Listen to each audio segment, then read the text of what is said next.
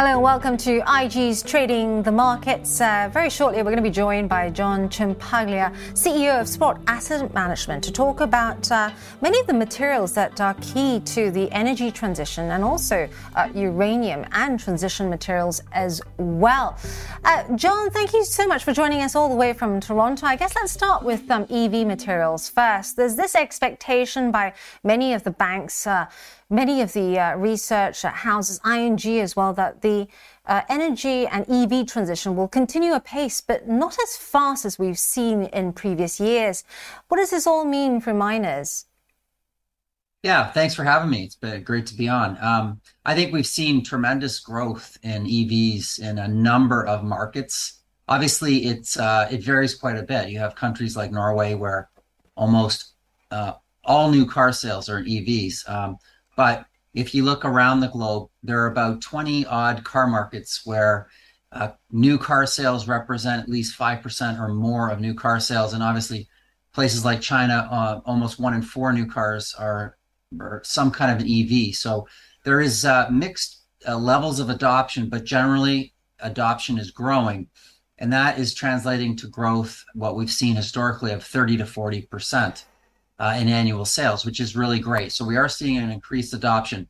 In uh, this year, we've seen obviously a bit of a slowdown, and I think that's that's not because of a shift away from EVs. I think it's mostly has to do with the cost of money, meaning it's uh, it's becoming very expensive, obviously, to buy a new car uh, in terms of financing it with interest rates gone up around the globe. But generally, I think the the trend is uh, to towards higher rates of EV adoption, and it's because consumers have more choice. Uh, we're seeing price parity uh, in a number of markets where the cost of EVs is, is is is coming down to the equivalent of typical cars, and we've obviously seen some automakers signal that they want to bring even lower entry price uh, cars uh, to the market in the coming years. I think all of that will stimulate greater adoption and that we will eventually, uh, you know, have greater levels of, of EV sales in, in many markets. That's obviously helping uh, the overall sector, including a lot of the battery metals, which are key components. I mean, at the end of the day, what really distinguishes an internal combustion engine vehicle from an EV is is the battery cells, and the battery cells are um, primarily made of things like nickel and manganese and cobalt and graphite and of course lithium. Lithium is the the number one uh, common element across all the different battery chemistries. So all of these sectors i think are going to experience higher than normal growth rates over the coming decades as we move to higher levels of ev adoption now, uh, John, I've spoken to many uh, leaders at panels and also um, analysts uh, in this space. And I've just come back from Asia as well, specifically Malaysia and Indonesia.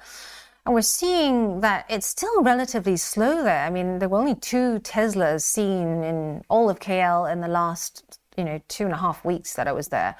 Um, but what was interesting was that I saw way more BYDs, which is the Chinese make, um, and of course, they're coming in at a lower price point. Do you distinguish in terms of um, your critical mineral focus? Do you distinguish between um, one maker of EV cars um, becoming sort of more dominant than the ones that are dominant at the moment, like Tesla? Yeah, well, there's definitely a, it's a very concentrated market. As you mentioned, BYD is is one of the largest in the world, and there's obviously lots of um, of things happening there in terms of China exporting those lower price point cars uh, around the world. They are starting to infiltrate into Europe.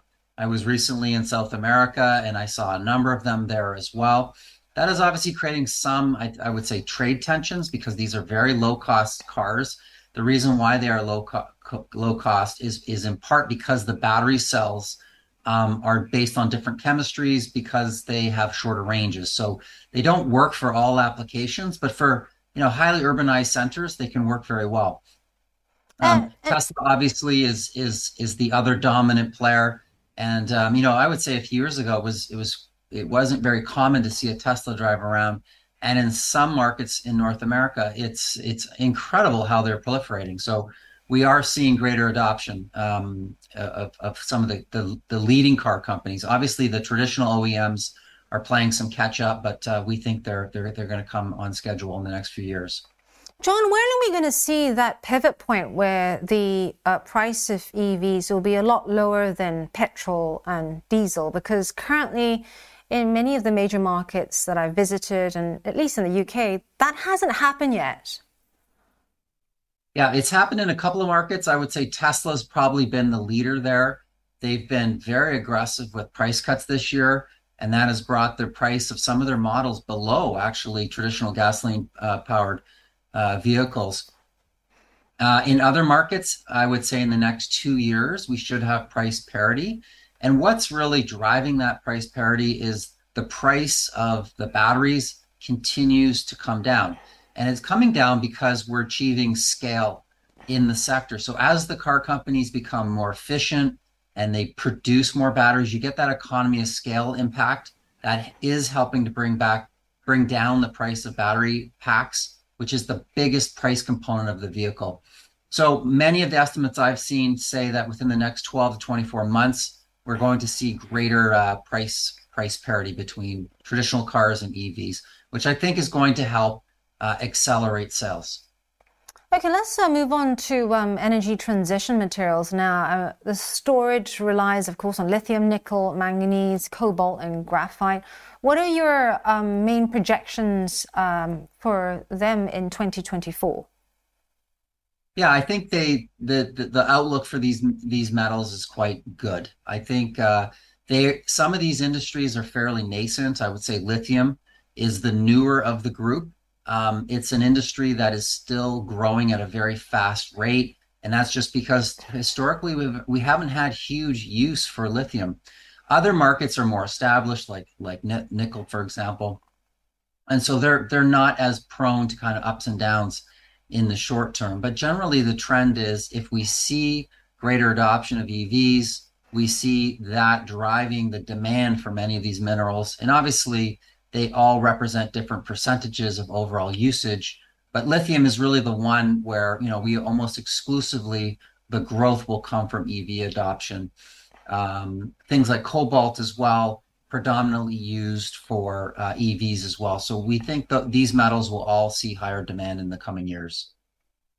I also want to touch on uh, uranium because um, Sprott Asset Management uh, is partnered with HANetf for two uh, ETFs. It's the Sprott Uranium Miners UCITS ETF and the Sprott Energy Transition uh, Materials UCITS ETF. The uranium miners, this is a really interesting space, right? Many countries are now finding with uh, effectively two wars in play. Um, many countries are now rethinking their nuclear mix. Um, what do you see happening in the space in 2024? Well, we've been very bullish on uranium for the last two and a half years, and it's it's played out as as we uh, had hoped it would. The price of uranium has more than doubled in the last year and a half, and and um, and more recently, it's up around seventy odd percent. So that this really reflects a, a very positive shift in, in terms of attitudes towards nuclear energy have shifted amongst uh, a number of governments, including the UK. And that is really giving the industry a new lease on life.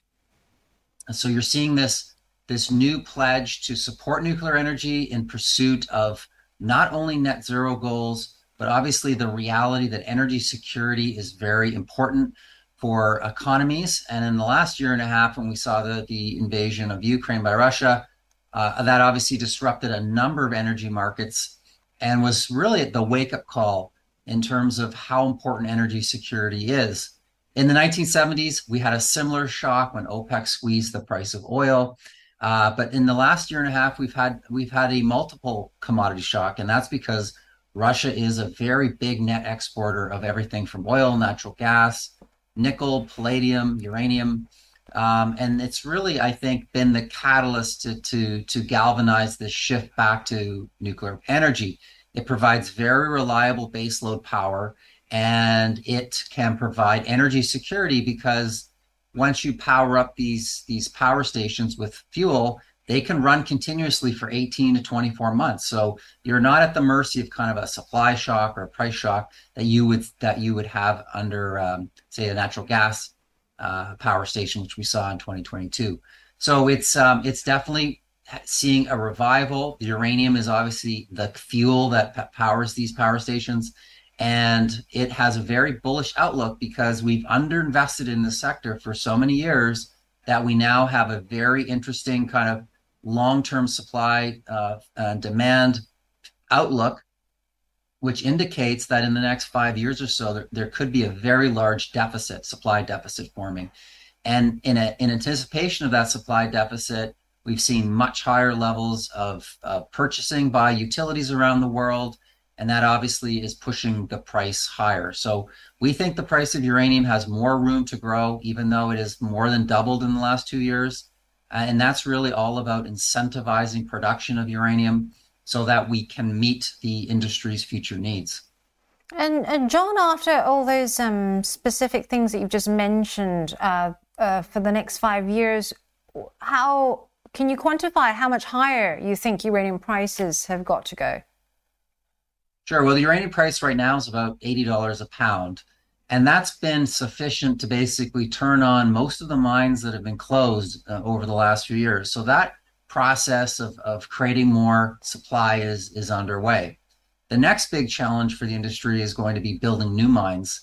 And that's uh, going to happen, we think, in this cycle, but it's going to take higher than $80 a pound to basically finance those big capital intensive projects and bring them to market. So we eventually think the price of uranium will will hit triple digits, so that's north of $100 a pound. Obviously, it's impossible to to know the timeline but we think in this cycle, the price will, will could easily double from where we are right now. Right, we have to leave it there. Thank you very much to John. John Ciampaglia there, CEO of Sprott Asset Management, joining us from Toronto. This is IG's Trading the Markets. I'm Angeline Ong, and for more analysis, do tune in to at Angeline Ong or at IGCom on Twitter. This is IGTV.